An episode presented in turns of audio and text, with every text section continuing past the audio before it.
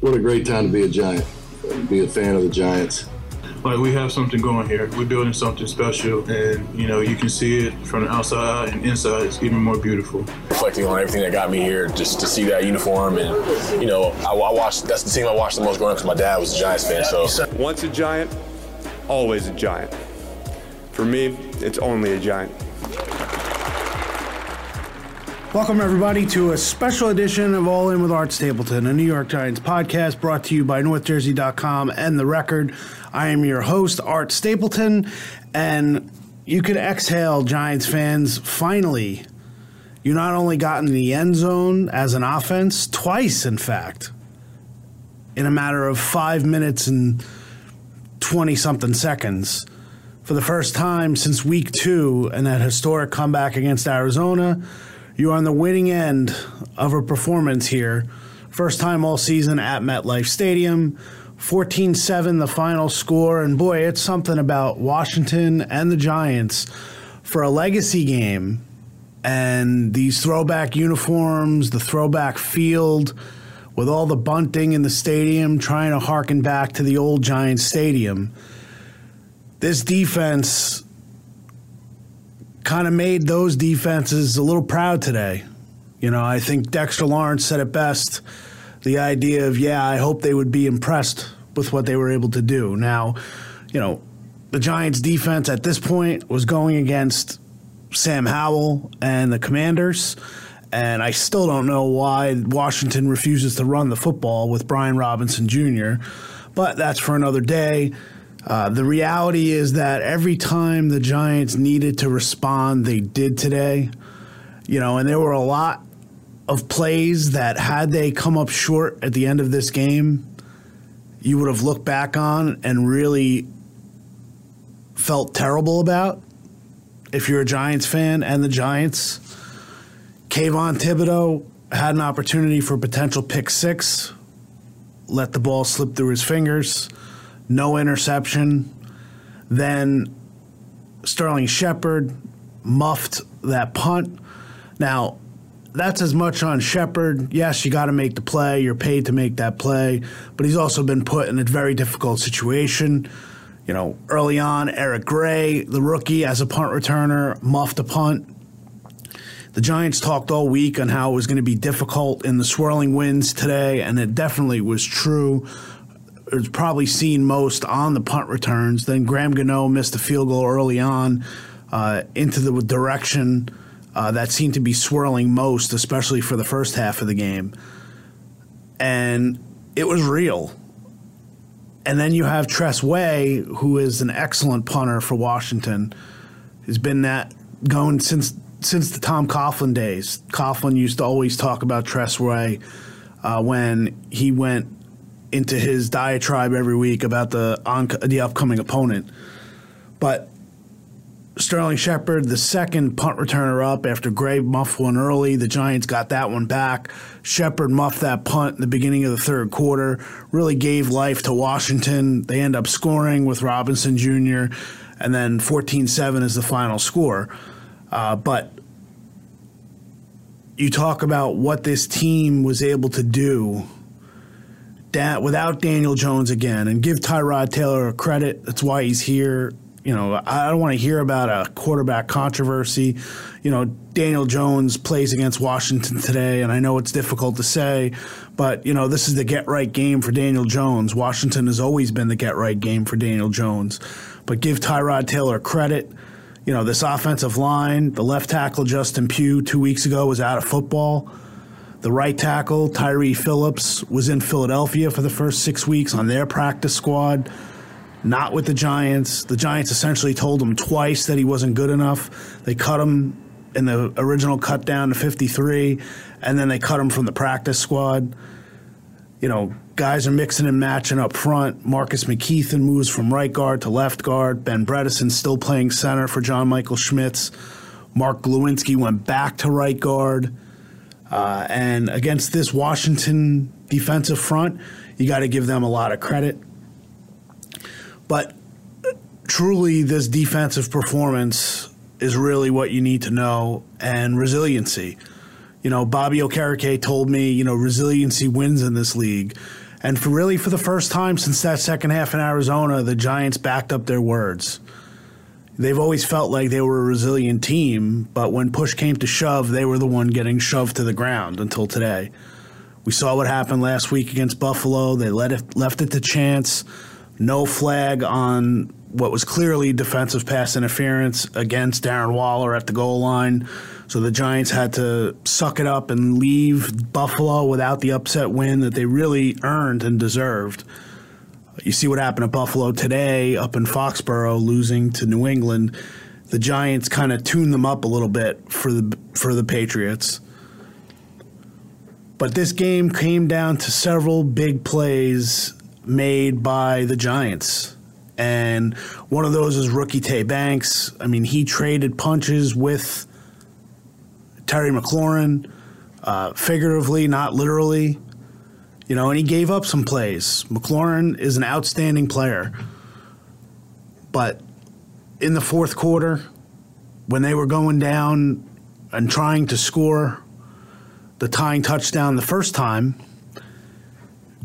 McLaurin runs an underneath route, a crossing route, and you could see Tay Banks from our view up in the press box was beaten by about a half a step. So McLaurin makes that play, and it was on a third down, and he tackles him five yards short of the sticks. And years past, I, I can say this with confidence.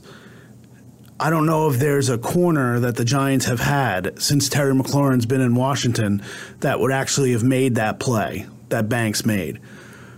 We've seen too many times Giants corners kind of put their heads down when plays get made against them. That was not how Banks played today. And Banks just showed his toughness and his resolve. He makes that tackle, and the reason why it was such a big play is that on the next play, fourth down, Washington decides Riverboat Ron continues to go against the reputation that he earned down in Carolina, and they end up kicking an ex, uh, field goal. That was a chip shot, and Leonard Williams blocks the field goal, and that was a huge swing. Then we come down. Wasn't it familiar? Sunday Night Football in December last year down in Landover at FedEx Field, Washington driving to try to get the tying score in a game that both teams needed. And that night, it was Curtis Samuel in the end zone, and Darnay Holmes broke up the play, but everyone watching it knew at some point it probably should have been pass interference on Darnay. This time, it was clean. Giants were aggressive. They came out in zero coverage. Wink Martindale wouldn't have had anything less. Sam Howell rolled a little bit, fired behind Jahan Dotson right at the goal line. Jason Pinnock was closing fast on the play. And had Dotson caught that ball, even if he doesn't get in the end zone, it's first and goal at the one. And the ball falls incomplete, and the Giants take over couple kneel downs from Tyrod Taylor, and the Giants win 14 7. Dexter Lawrence was dominant today. Uh, Kayvon Thibodeaux with a sack and a half.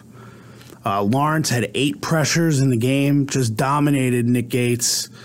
Uh, you know, it was good seeing old friend Nick Gates. When he arrived at the stadium, he walked past the Giants locker room, stopped, ducked into the equipment room, said hello to old friends, and then when er, you know at some point in the game when Xavier McKinney was called for a personal foul uh, for hitting a defenseless receiver, uh, which is always going to get called for a safety. Safeties cannot play that ball anymore uh, and end up hitting the receiver. It's just not going to happen in this league. They're not going to allow you to make that play. Uh, and Gates had a problem with it. Kind of ran up to McKinney, went face mask to face mask. You know that fire from Gates, a lot of people, including myself, said, you know what, the Giants have been missing that. And, you know, they had that fire today. And yeah, you can sit here and you could point to a lot of a lot of plays and say that was ugly football. At times, it was definitely ugly ugly football. But this team can't worry about style points. They are now two and five, and you can say woulda, coulda, shoulda, all these things that should have happened. Uh, winning this game kind of gives you a little reset. And now you get ready for the Jets this week. Gives you some juice. The way this defense has played the last couple weeks, you got to think that they're going to give the Jets a hard time as well. Now, this Giants offense, will they get back Daniel Jones? Certainly sounds like that's what the Giants expect. And as I've said, you know what you have in Tyrod Taylor. Uh, Daniel Jones is your starting quarterback, so you'll have to see how that plays out. But I do think that if Jones is cleared for contact and healthy, he will start. I think there's a chance that Andrew Thomas comes back this week. I know Adam Schefter had a report early Sunday morning, but that's really what we've been saying all along. The Giants were trying to be extra cautious. He had a setback in practice, but only because he ended up coming back too soon. Now they wanted to take that extra week to get Thomas ready. I think Thomas comes back. I think Justin Pugh will then kick inside to left guard, which will make them better at left guard. Then you have to see if Evan Neal can come back from his ankle injury. If not, Tyre Phillips will play there. Uh, and you know, look, this this Giants offensive line gained something today against that defensive front of Washington. Those guys aren't any slouches. I mean, that's a top five defensive line in the league when they're going well. And Chase Young you know, gave Pugh some headaches today. There's no doubt about it. But I think back to when Pugh said earlier in the week, there are going to be plays that he fails to make as a player. He's trying to come back. He's battling. 2015 is the last time Justin Pugh was at left tackle. And he not only went against the Buffalo Bills last week, but now he goes against Washington, and Chase Young got him for two sacks today. Although one is probably against Pugh and the other one is against nobody because the Giants had a play action pass called for Ty, uh, Tyrod Taylor to roll out to Chase Young's side, and nobody was there to block Chase Young.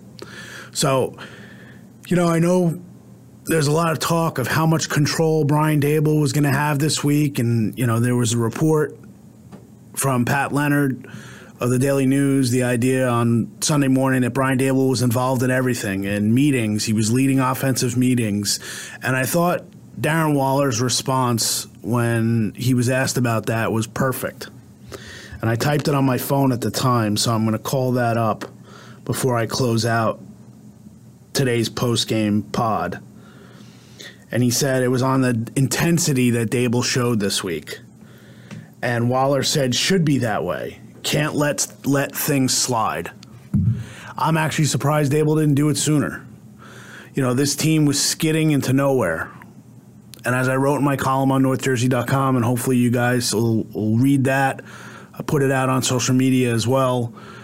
You know, the reality is that this was a season heading nowhere. And it may still end up in that same destination. We're not sure what's going to happen over the next couple weeks. They play the Jets. We know how badly both franchises are going to want to win that game. We know the Jets are coming off their bye after beating the Eagles. They're going to be flying high, and the Giants are just kind of scraping by. I mean, that's really what it is. But weird things happen in this league, and I said it a couple weeks ago. You know, the Detroit Lions last year, after the trade deadline and the first week of November, were one and six, and they ended up as the hottest team that nobody wanted to play, and they were fortunate the rest of the NFC that Detroit didn't make the playoffs. Now, I'm not predicting that for the Giants. They may not win another game this year, but I'm just talking about the NFL and how one game could kind of change everything for teams. And this was not pretty. This was a throwback in many ways, but the Giants got it done when they needed to get it done. And, you know, we can talk all about what they didn't do, but what they did do is finally get a win. And you know what? If they had won a couple of those games ugly, we wouldn't be sitting here talking about saving the season at two and five. And I don't know if they've saved the season necessarily, but they've certainly saved the next week because there's something to play for now against the Jets next weekend. And it'll be entertaining to see how this week takes shape. Two and five, that's where you're at. You didn't expect to be there. But the Giants have a little life left in this season. We'll see if it carries through to Halloween and see what comes from there.